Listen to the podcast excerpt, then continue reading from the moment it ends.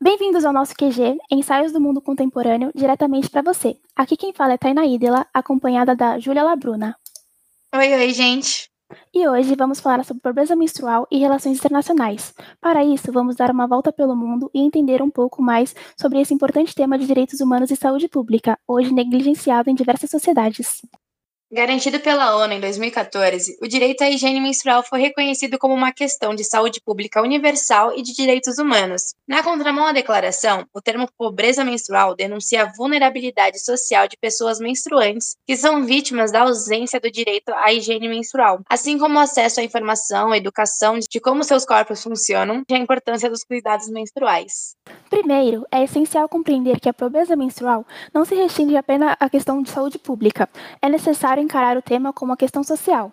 As pessoas menstruantes que não possuem condições dignas para passar pelo período menstrual se encontram expostas a riscos, não apenas à sua saúde física, mas também mental, uma vez que a exposição a situações de vulnerabilidade ocasiona desgastes emocionais. As necessidades básicas durante o período menstrual exigem condições mínimas de higiene para que infecções sejam evitadas, pois em situação de agravamento e ausência de tratamento podem causar esterilidade ou levar à morte. A importância da troca de dispositivos que contêm a menstruação, realizada de maneira segura e compatível ao fluxo menstrual, são medidas básicas de higiene.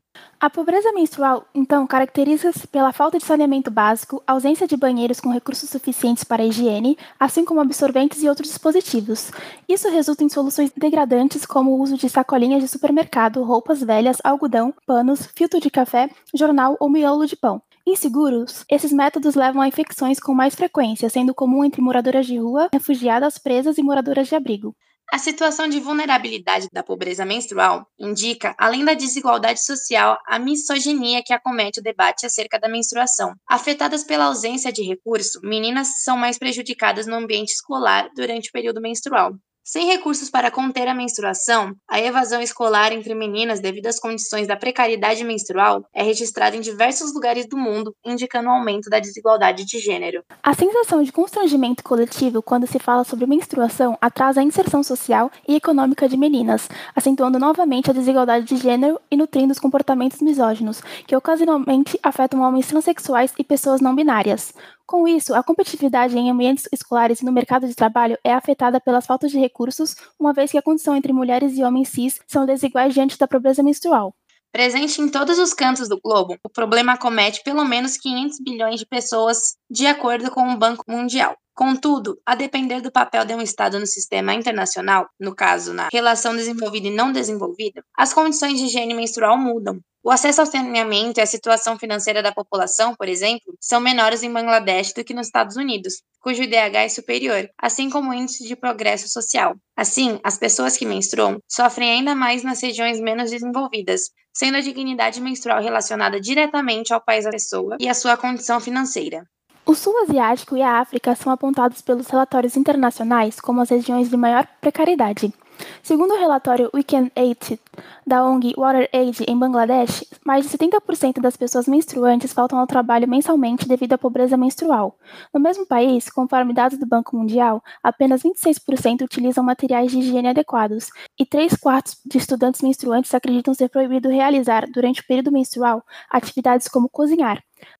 Ainda segundo a mesma fonte, na Índia, onde não existe mais taxa sobre os absorventes, cerca de um quarto dos estudantes faltam à escola no período menstrual pela falta de instalações apropriadas. Além disso, no sul e sudeste asiático, a divisão de castas coloca uma parcela da sociedade em situação de inferioridade, afetando o acesso à infraestrutura sanitária, sendo ainda pior para a parcela menstruante.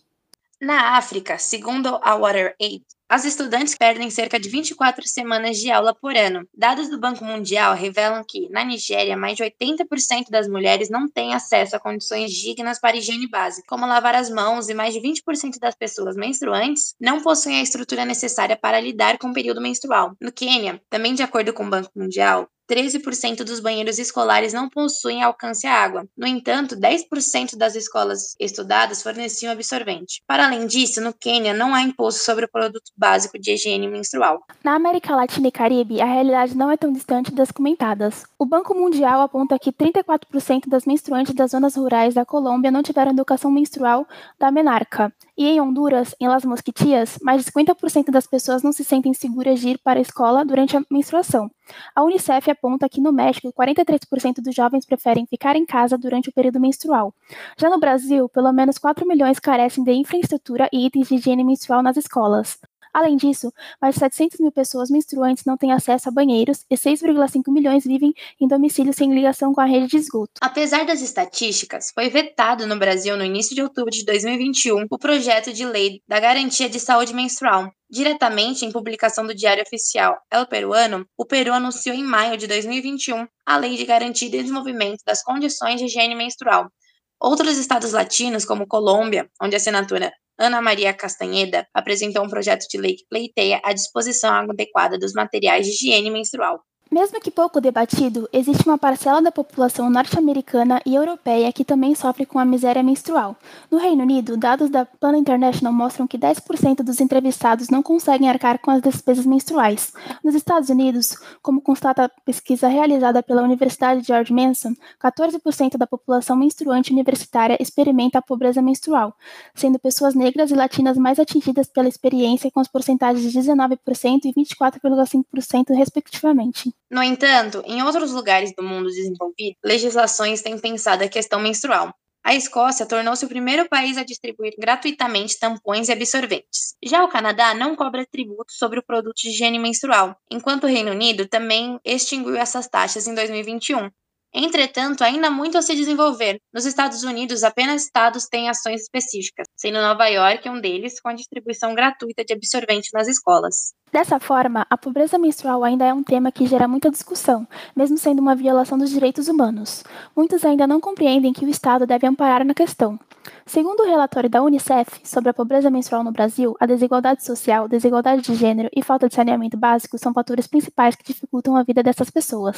Deve-se ter em mente que o Brasil tem cerca de 4 milhões de meninas sem acesso aos itens de higiene menstrual.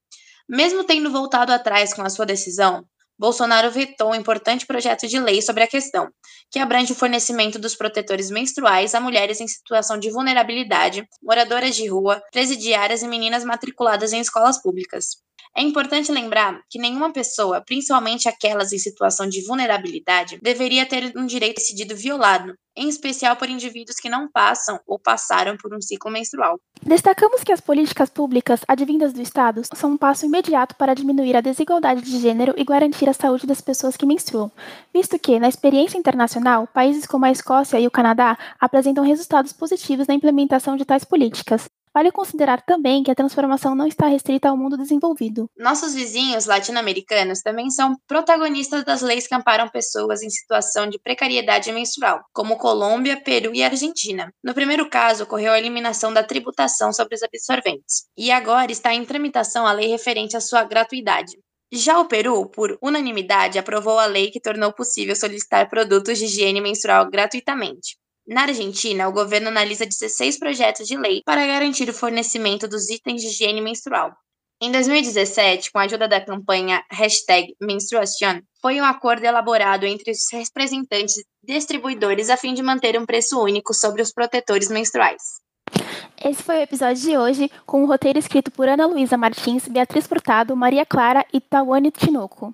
O QG Podcast é produzido pelo Grupo de Pesquisa de Análise de Conjuntura Internacional, vinculado à Universidade Católica de Santos. Siga nosso perfil no Instagram, arroba Quarentena Global, e acompanhe novos episódios todas as quintas nas principais plataformas. Fiquem saudáveis, fiquem seguros e até mais.